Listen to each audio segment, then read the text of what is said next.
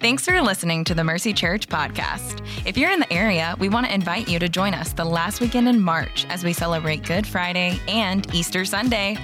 Good Friday services will be at 6 p.m. on Friday evening, and then on Sunday morning, we invite you to join us for a time of worship, a message, and baptisms.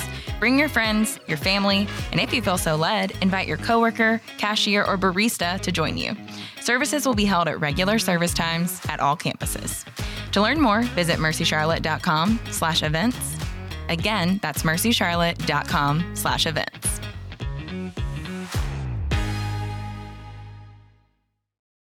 Yeah, good morning, Mercy family. Yeah, man, welcome. If you are new to Mercy Church, so glad you're here. That video that you just saw, we have starting point happening at all three of our campuses right after this service. Our teams will tell you exactly where that is here in just a bit. Um, I got to do a lot in our sermon time today, so you kind of need to buckle up. All right, I got three things I got to do. Uh, I got a cool kind of Mercy Church update I want to share with you, um, and then I want to introduce the sermon series we're walking into as we start 2024. And then I want to preach a sermon too, okay? So, got some stuff to do. Hang in there. Here's the first one. Man, I want to tell you guys uh, just kind of what happened last month with our Christmas missions offering because it was awesome, okay? Uh, I told you we didn't really put a number on the wall. We more just wanted to call everybody to participate because we wanted to give. All of it goes to our partners, both here in Charlotte and around the world. Our previous record was $130,000 that we had given to a Christmas missions offering. Last month, you gave $198,000 to the Christmas missions offering. Praise God. So let me tell you, man, that, that means, y'all, that's taking the gospel further, faster. Uh, that's right here in Charlotte to partner organizations like Alongside Families and Queen City Pregnancy Resource Center and Congregations for Kids. We're really big on helping children in need and showing them the love of Christ. And we get to partner with these organizations. I get so excited about that. Uh, we also have, you know, ministry partners all around the world. I think of um, Mercy Nairobi. Like we love planting churches, and our church plant over in Mercy Nairobi, over Nairobi, Kenya. We get to send um, some more support to them. And then we have one other that I'm really excited to do, and it's a surprise that's happening right now. Uh, so I want to ask Joseph Anderson to come up on stage with me right now. Joseph does not know this is happening, okay?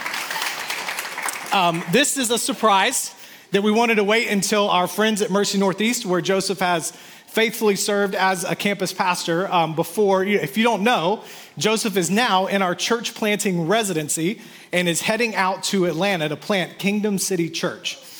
All right, yeah, we're pumped about it. You can cheer for that. This is awesome, all right?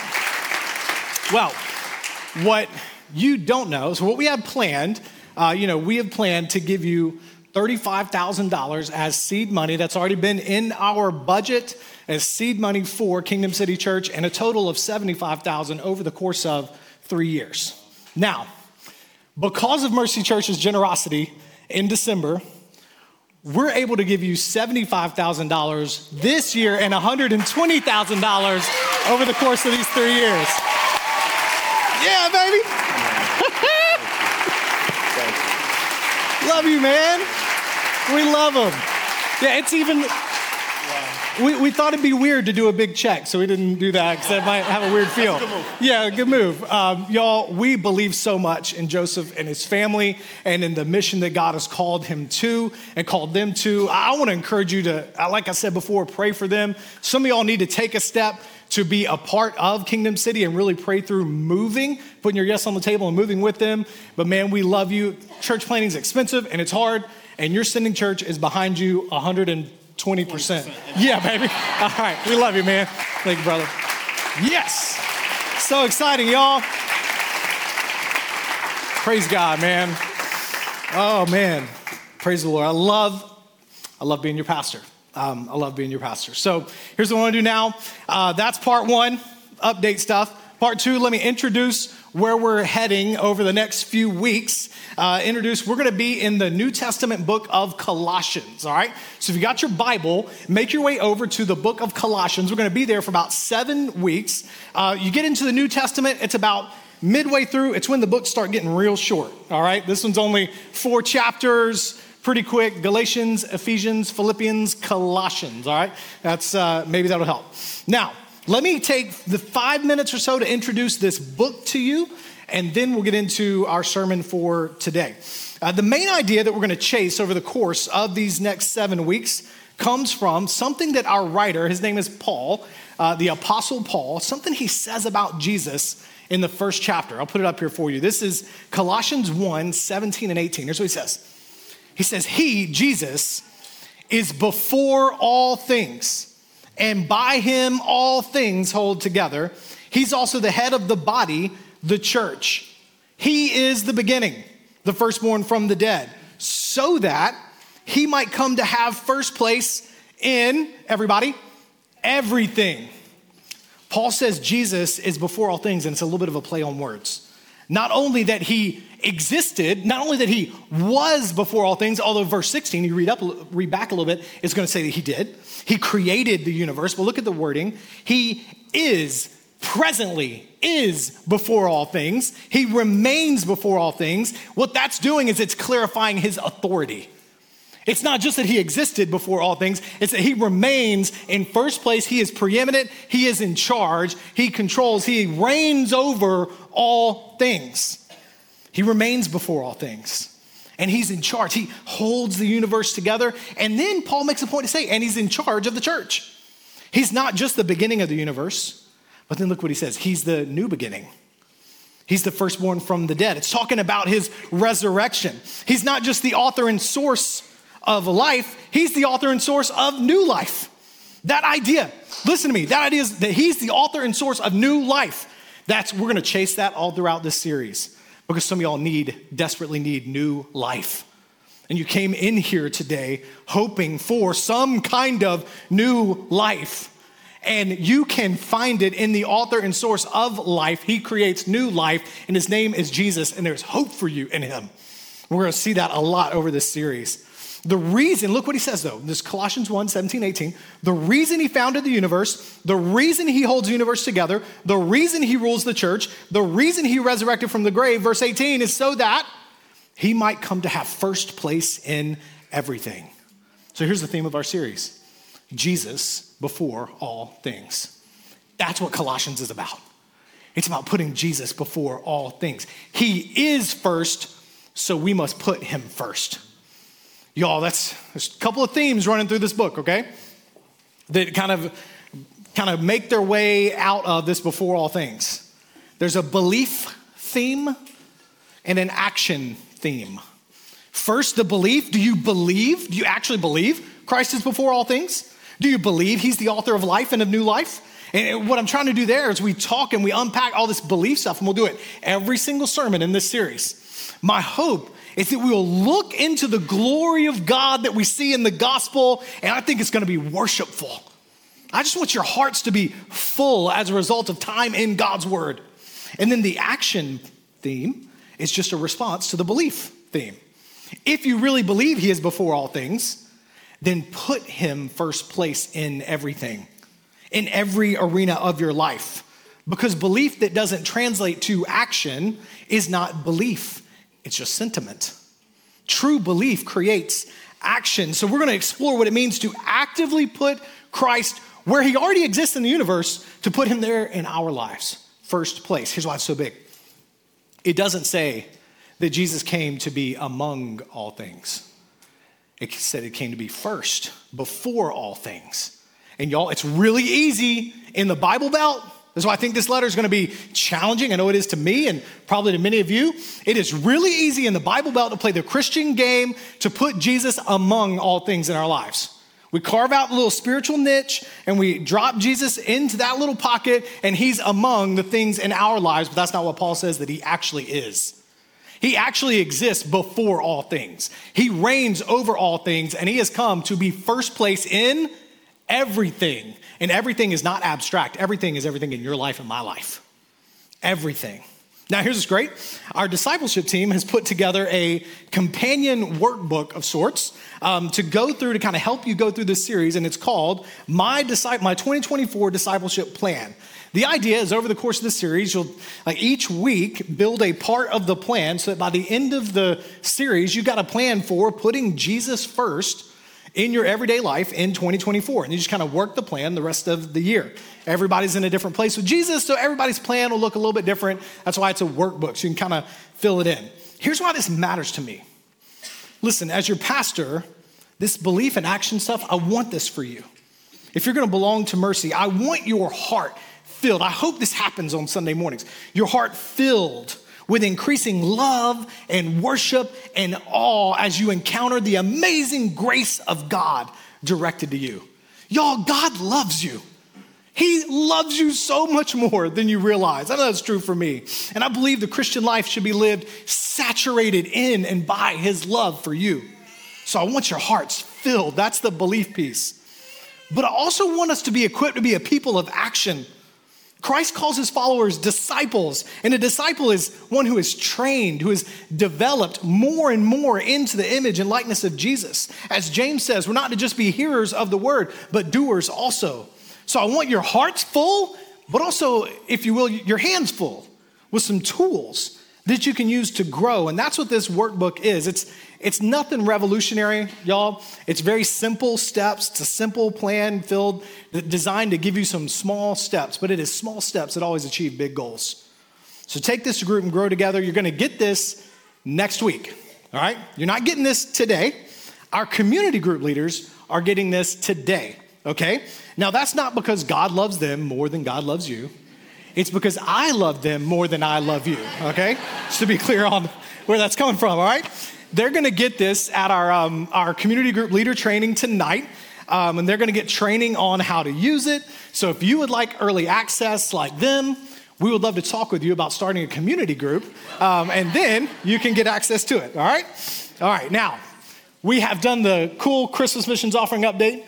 We have introduced the series. Now it's time to get into this week's passage. We're going to open up Colossians 1, verses 1 through 14. He's going to introduce kind of it's he's going to we're going to see his introduction and he's going to give us a simple idea today. You know this idea of putting Jesus first in everything, it has to start today. So the idea of this opening here, Colossians 1, 1 through 14, the main theme for today is fresh fruit in the Christian life comes from fresh faith. And by fresh faith. Fresh fruit in the Christian life comes from and by fresh faith. He's, what Paul's going to say, he's talking to the church in Colossae, and he's going to say, Man, we've heard about what happened in your church. There's been some great fruit. It's awesome. God has blessed you. You've believed. You've, it's been amazing to see. And he says, Because we have seen such great fruit in your church, man, I'm urgently praying for you. Because we've seen fruit, I'm praying for you. We usually think, if, if you will, we think prayer should come because we're not seeing fruit. Like, oh, something's wrong. Like, things aren't going right. Man, I need God's help. I messed up again. I need God's help. So that's when I pray. But Paul says, no, no, because you've seen such great fruit, because God has borne such great fruit, man, we need to pray. See, fruit is the result of the things we're talking about belief and action. When we believe the gospel, we take steps of faith, and in light of that belief, God bears fruit in our life. When we believe, we take action, God bears fruit. Like, you know, we're in the middle of something we could worry about, but then we believe, Philippians 4, 4 through 7, right? That instead of worry, we're gonna let the, we're gonna present everything to God through prayer and thanksgiving, trusting that the peace of God that transcends all understanding will guard our hearts and minds in Christ Jesus, right? Philippians 4, 7 promise. We believe it, and then the fruit that bears out because we act in faith, giving it over to God, the fruit that bears out is peace. Right? And that's a really good thing. But here's the why here's what's wild. That when that happens and we experience that peace as a result of that faith in action, we experience fruit, that should lead us to depend even more on God. To be like, wow, look, when God works, I should lean more onto the Lord. And yet, one of the great dangers of the Christian life, one that many of us have experienced, is that we see spiritual fruit and then we just stop depending on God. Say, oh, we got the fruit. I'm done. And then we coast We kind of put it on autopilot for long periods of time, living off of old fruit. And we find ourselves eventually back in the same old battles, wondering, why don't I experience fruit that lasts? But what we're really after is we want the kind of fruit that doesn't require fresh faith today. We just want to live off of the old fruit because it's so hard to trust God again today. We just want to store up the fruit, but we need to depend on God fresh again today. You know, you think like I pray. I remember back in college, man, I prayed for my friend that didn't know Jesus. I shared the gospel with him. He came to faith. It was awesome fruit born out of faith. But then you haven't shared the gospel with anybody in the five years since you've been out of college. And you're living off of old fruit. You celebrated. We celebrated, but we didn't put our hand back to the plow. We didn't ask for more. And we just, a lot of us live off of old fruit memories. And in present reality, we tend to be spiritually dried up because we stopped trusting God today. We stopped having fresh faith today. We stopped depending on Him. We just kind of get spiritually comfortable. Mercy, I believe God has so much to do in and through us, but we better guard our hearts against living off of old fruit. We should celebrate it. Of course, we should celebrate it, commemorate it. Yes, I mean, last year was a banner year in the life of Mercy Church. I'm going to remember it for a long time. Record attendance, baptisms, we planted Mercy Union County. We added services across the board, doubled our seating capacity, and may need to do more of that. Um, but man, awesome year. Yet, how easy in light of that would be to celebrate and then stop. To say, yeah, awesome, fruit happened, or whatever we would say. All done. Man, that's, that's one of the ways the enemy gets us. If he can't stop fruit from growing, he can trick you into thinking you don't need any more, to think you just kind of arrived and you don't got to depend on God anymore. So, Paul, in response, says, No, no, no, keep going. He prays for fresh faith, for faith today, to put Christ first today because he knows that will bear fresh fruit. And maybe as we open 24, that's what you need to be encouraged in. There is more God wants in your life. There's more. And the key to unlocking that more is fresh faith. It's to put Christ first again today, not just remember that one time you put him first a long time ago. I want this year to be fruitful for you and for us, but that means we need to be faithful today more dependence on God, not less. So I'm gonna walk through verses 1 through 14 and you'll see how he celebrates their belief and then he calls them to belief. Celebrates fruit, calls them to pray. It's gonna be a, a prayer for fresh faith. So what I'm gonna do is I'm actually just gonna build for us a fresh faith prayer, okay? This is like Paul prays over them, so we'll just take that and we will actually pray it and we'll conclude our time praying together this prayer. We're gonna build a uh, put Christ first today kind of prayer. I think we'll just call it a prayer for fresh faith. Uh, and I'll show it to you as we go through it. So, verse 1 of Colossians 1. And if you're new to Mercy Church, this is what we do. We just walk through verse by verse. You've just experienced the world's longest introduction. Normally, it's a lot quicker, and we'll, you'll see. We'll still we'll get there. Paul, an apostle of Christ Jesus by God's will, and Timothy, our brother, to the saints in Christ at Colossae, who are faithful brothers and sisters. This is a letter. Paul says he's an apostle. That just means he's a sent one. He's a church planter, goes out planting churches. And he says it's by God's will. Here's why I said that. If you're newer to the Bible, y'all, Paul's backstory is wild. This guy hated Jesus, hated him, hated Christians, hated Christians so much he used to go around murdering Christians and hired others to do the same.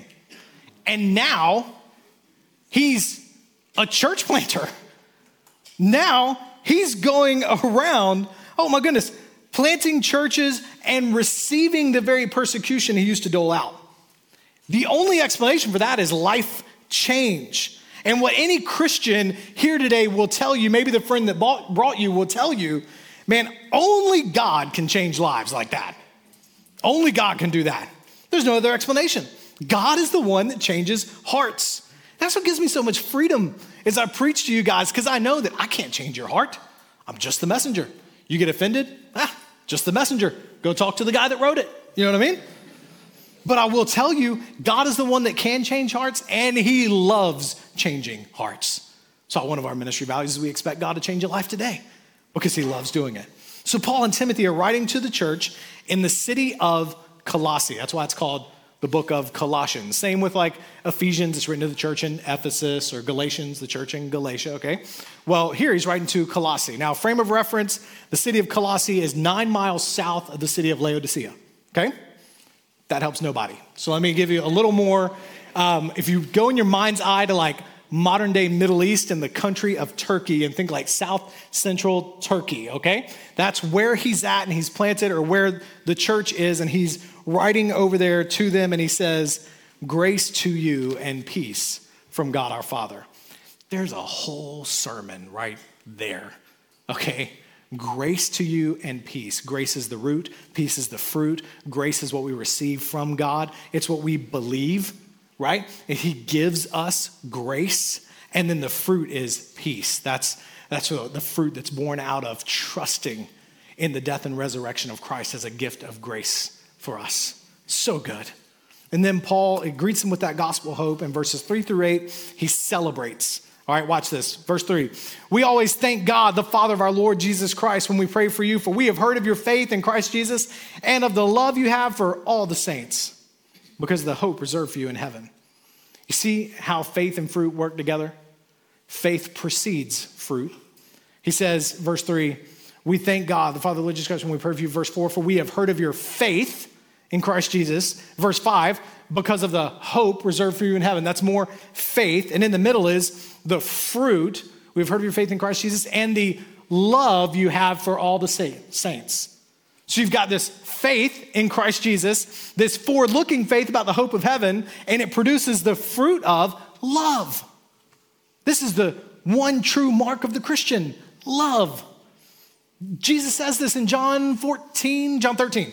They will know you by, know that uh, God sent me by the, your love that you have for one another. And he goes on, he says, You already heard about this hope in the word of truth, the gospel that has come to you. It's bearing fruit and growing all over the world, just as it has among you since the day you heard it and came to truly appreciate God's grace. You learned this from Epaphras. Epaphras is the guy that planted this church in Colossae.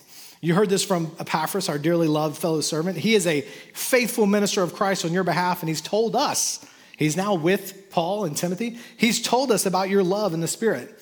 Here's what happened. Paul reminds them of their story, man.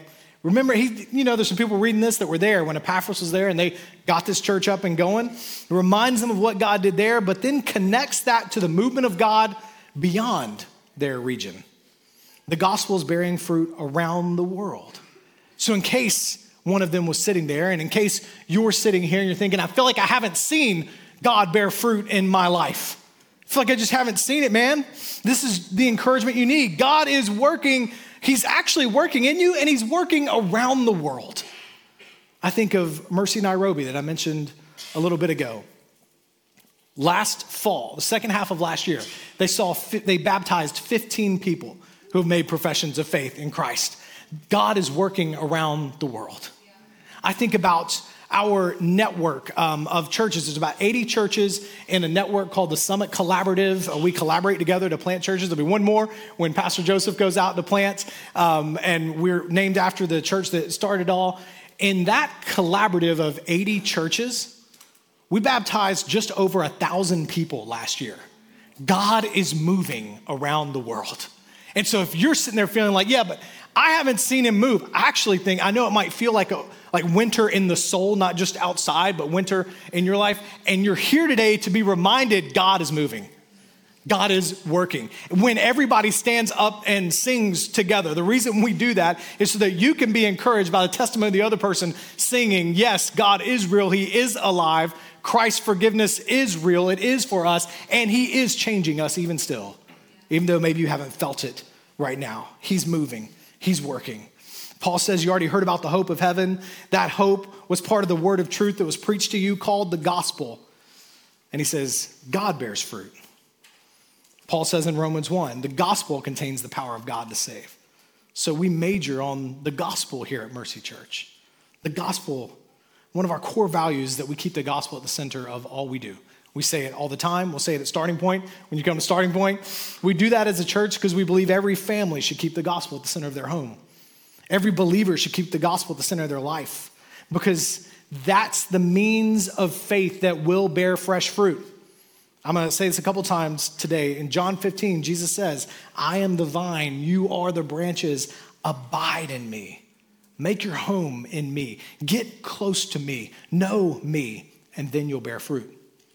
Fruit comes from faith placed in the person and work of Jesus. So let's, let's be clear on what the gospel is. Since it's this gospel that's bearing fruit all over the world, and this gospel that we'll talk about these seven weeks, the gospel that Epaphras preached when he planted the church. It's the message that you were created, you and I were created on purpose with both purpose and value. You are valuable to God, and you are meant to know Him and walk with Him and to be led by God through the world He created so that you can flourish in it. But you and I each rebelled against the loving rule of God. We chose our ways over God's ways. The Bible calls that sin, and our sin has estranged us from God.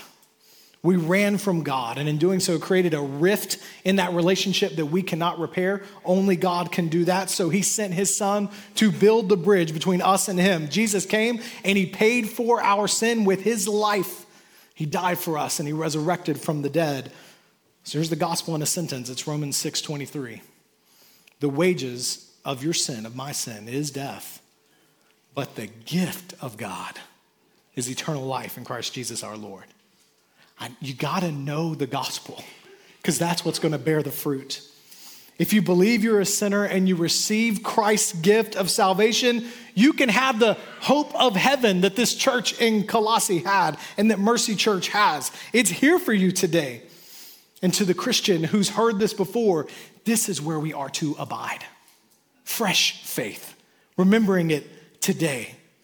A lot of our problems happen when we stop abiding in Christ and we, we move on from Jesus. We start abiding in interesting theological factoids and we forget that Jesus is a person that we're meant to have a relationship with. So I tell you guys all the time, the gospel is not just the just the front door to like the Christian life, as if you go through it and move on from it. The gospel is the whole house. Stay there, make your home there, abide there, and you will bear much fruit. Paul says that's what's been happening in Colossae. Fruit's awesome, it's everywhere. And so, like I said, because of this fruit, he prays for them. Verse 9. For this reason also, since the day we heard this, man, we haven't stopped praying for you. He celebrates the fruit and then with urgency prays for them. And I love how kind God is because he, he writes, the Apostle Paul writes down this prayer, right? He could have just prayed for them and not told them what he prayed for them, but he wrote it down and gave it to them and gives it, and God gives it to us. You know, it's so tempting to live off of old fruit. So he prays for fresh faith and fresh fruit. And I want us to not just hear this prayer, I want us to pray this prayer. We're going to pray it this morning, and we're going to, I, I'm going to encourage you to pray it every day this week. Let's kick off 24 believing what God started. He will continue. Before we get into a workbook with steps to take, let's be a people of fresh faith who depend on God. He says, We're asking. This is Paul. He says, I'm talking to God, I'm asking that you, church, may be filled with the knowledge of his will and all spiritual and all wisdom and spiritual understanding. That's a prayer for fresh faith. They already know God. He's writing to the church, they know Jesus, but he's saying, Lord, fill them anew, make it fresh. God, continue filling them with more and more knowledge of yourself because that's the fuel faith runs on. It's abiding in Christ getting to know him, getting to know how he works. That whole phrase there, um, wisdom and spiritual understanding, that's just getting more familiar with God and how he works in the world. So here's, we're going to build this. I'm going to have four parts to this prayer for fresh faith. And here's the first part. You write it down. God, I want to know you better today than I did yesterday. I want to know you better today than yesterday. I don't want to live off of old knowledge. I want to build on old knowledge. I want to know you. Guys, we can't grow beyond this right here. The Christian faith is a relational faith. You must know God. God, I want to see more of your glory. I want to know more of your character. I want to be in awe of you. I want to worship you. I don't want to just check things off the box and go about my day. I want to know you. Why? Verse 10 so that you may walk worthy of the Lord fully pleasing to Him, bearing fruit. You get that? Faith comes first and then fruit. Bearing fruit in every good work and growing in the knowledge of God. He prays they would have fresh faith so that they would walk worthy.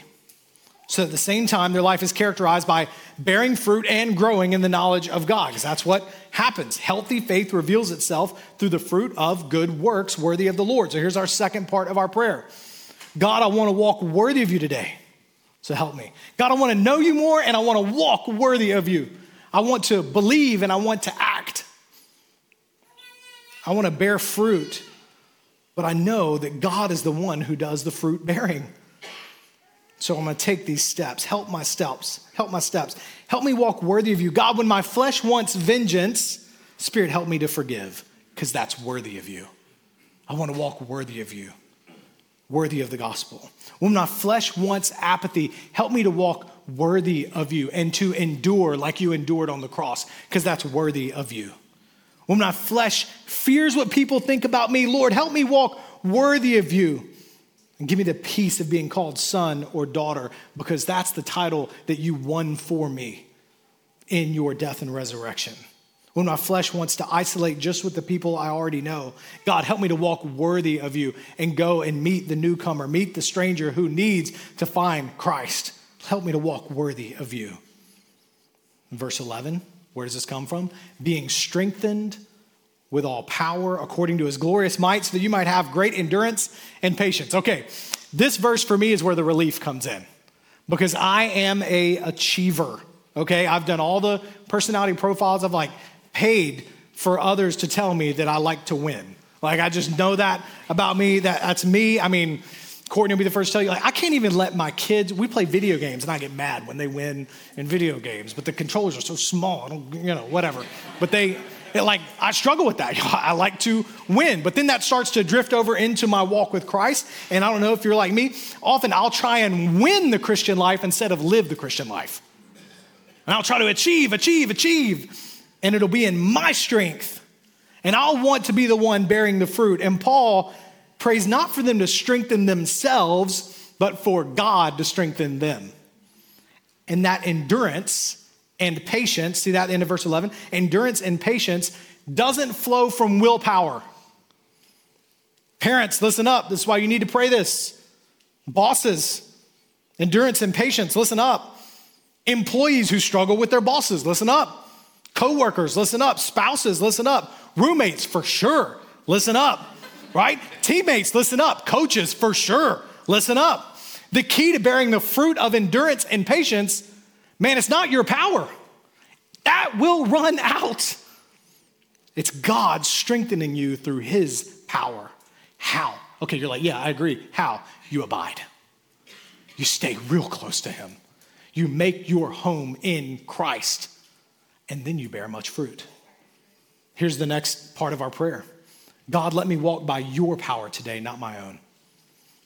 God, I need your strength. We all know it, but then we take our eyes off the Lord. We try to just grit it out, gut it out. And y'all, by the way, I'm big on work ethic, I'm big on effort. I'm not saying you can get fresh fruit without putting any effort in. But what if more of that effort was directed to dependence on the Lord in prayer and in abiding? The hardest prayer for many of us to pray is a prayer of dependence. God, I need you. I can't endure without you. I don't have patience. I need your strength, your strength to supply it. Excuse me. What about other forms of spiritual fruit? Not just endurance and patience, about love and forgiveness and gentleness. Where is the strength for that going to come from every single day? From you? Come on. No, what we need, what our community around us needs, is for the people of God to walk in the power of God. The world around us needs to experience the supernatural power of God, and the way they're going to experience it is through the people of God. Y'all, the church needs the power of God. We need to be people who are abiding so closely to Christ that when you hurt me or I hurt you, and it's gonna happen. Look, the longer you, there's no such thing as a perfect church, okay? I promise you, it's one of the things I say in starting point. We will let you down. Welcome. Because we're a group of sinners and there's room for one more.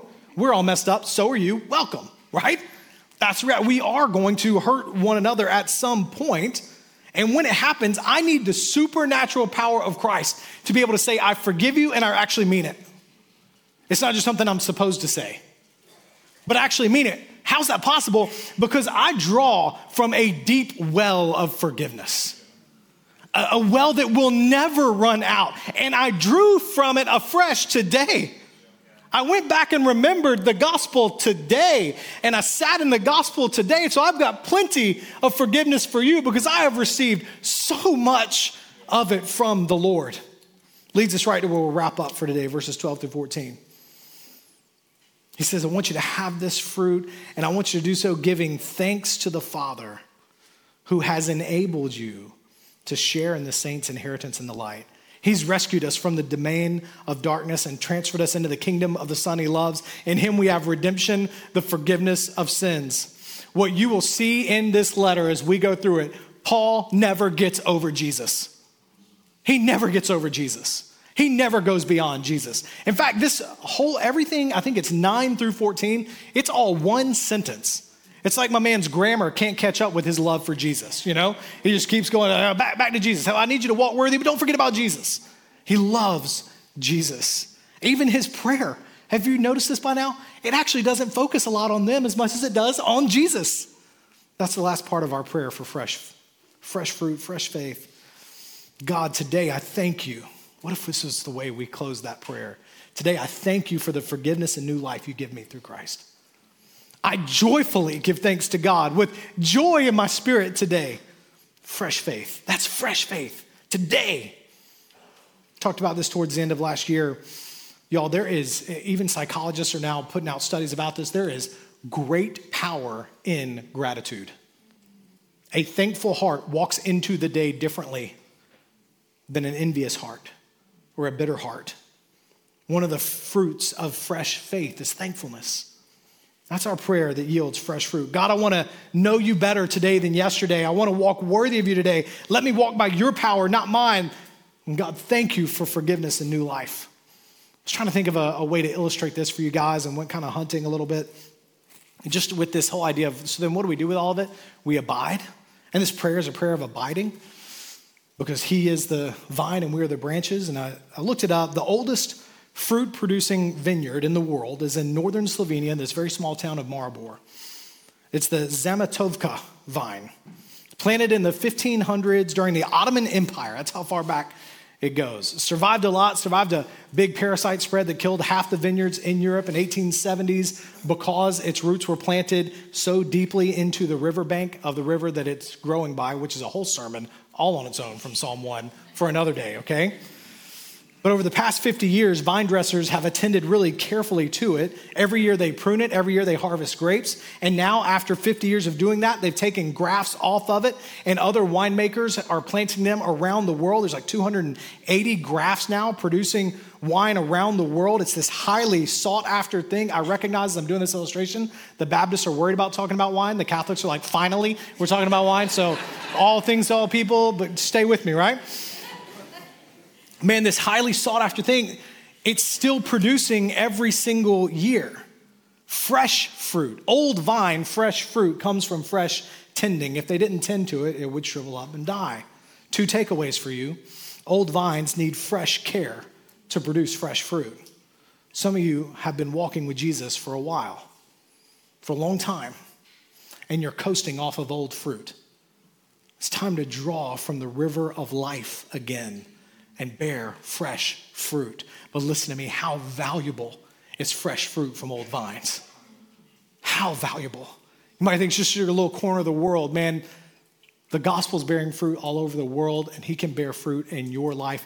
If you will believe on him fresh today, he will bear fresh fruit. And that's what I want for you. But here's the other takeaway from that illustration is the great relief.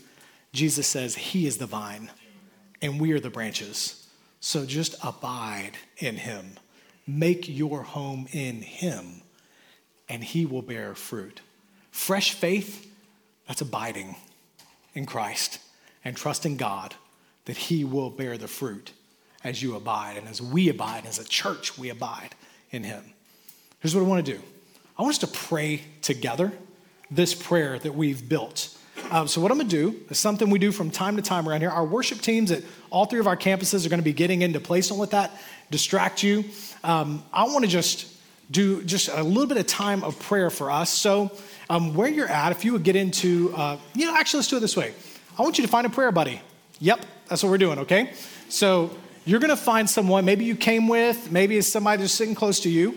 Um, you're gonna take five seconds. You don't have to have a whole conversation, this little me, you, me, you thing. Um, find your prayer buddy on the count of three. One, two, three. Find your prayer buddy.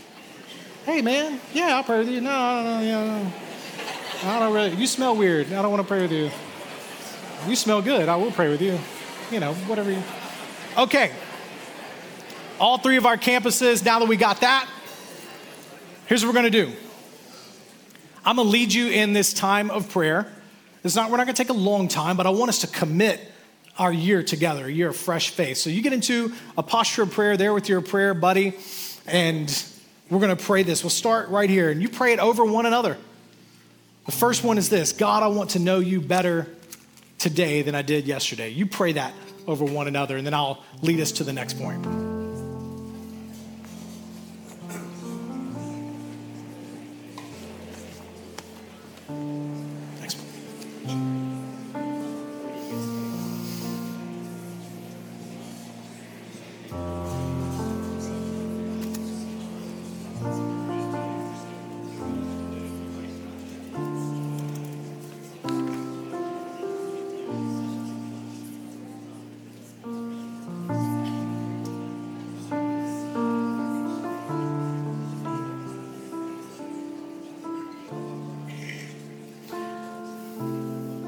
Next thing you pray is God, I want to walk worthy of you today, so help me. God, I want to walk worthy of you today, so help me. God, I want my brother or my sister to walk worthy of you today, so help her, help him. You continue praying.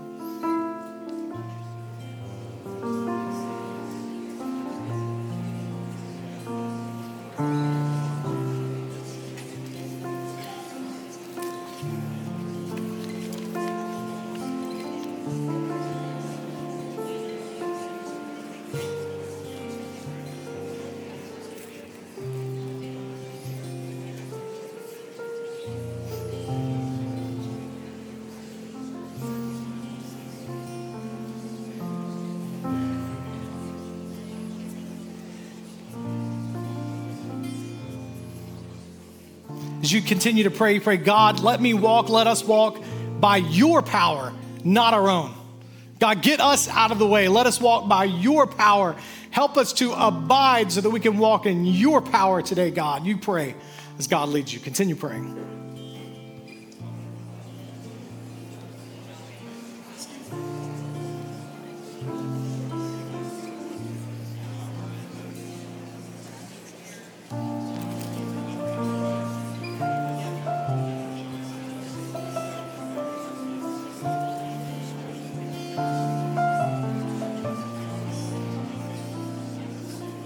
Amen.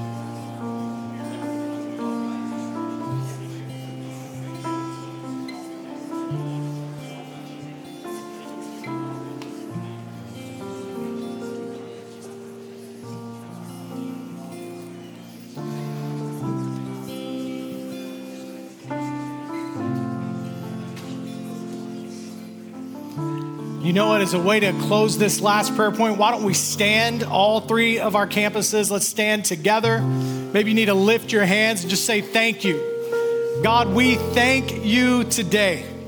Today, Father, our hearts are filled, we're in awe, and we thank you for forgiveness. We don't deserve your mercy, but you gave it to us. We thank you that you went to the cross in our place. We thank you. We thank you that you rose from the grave and gave us new life.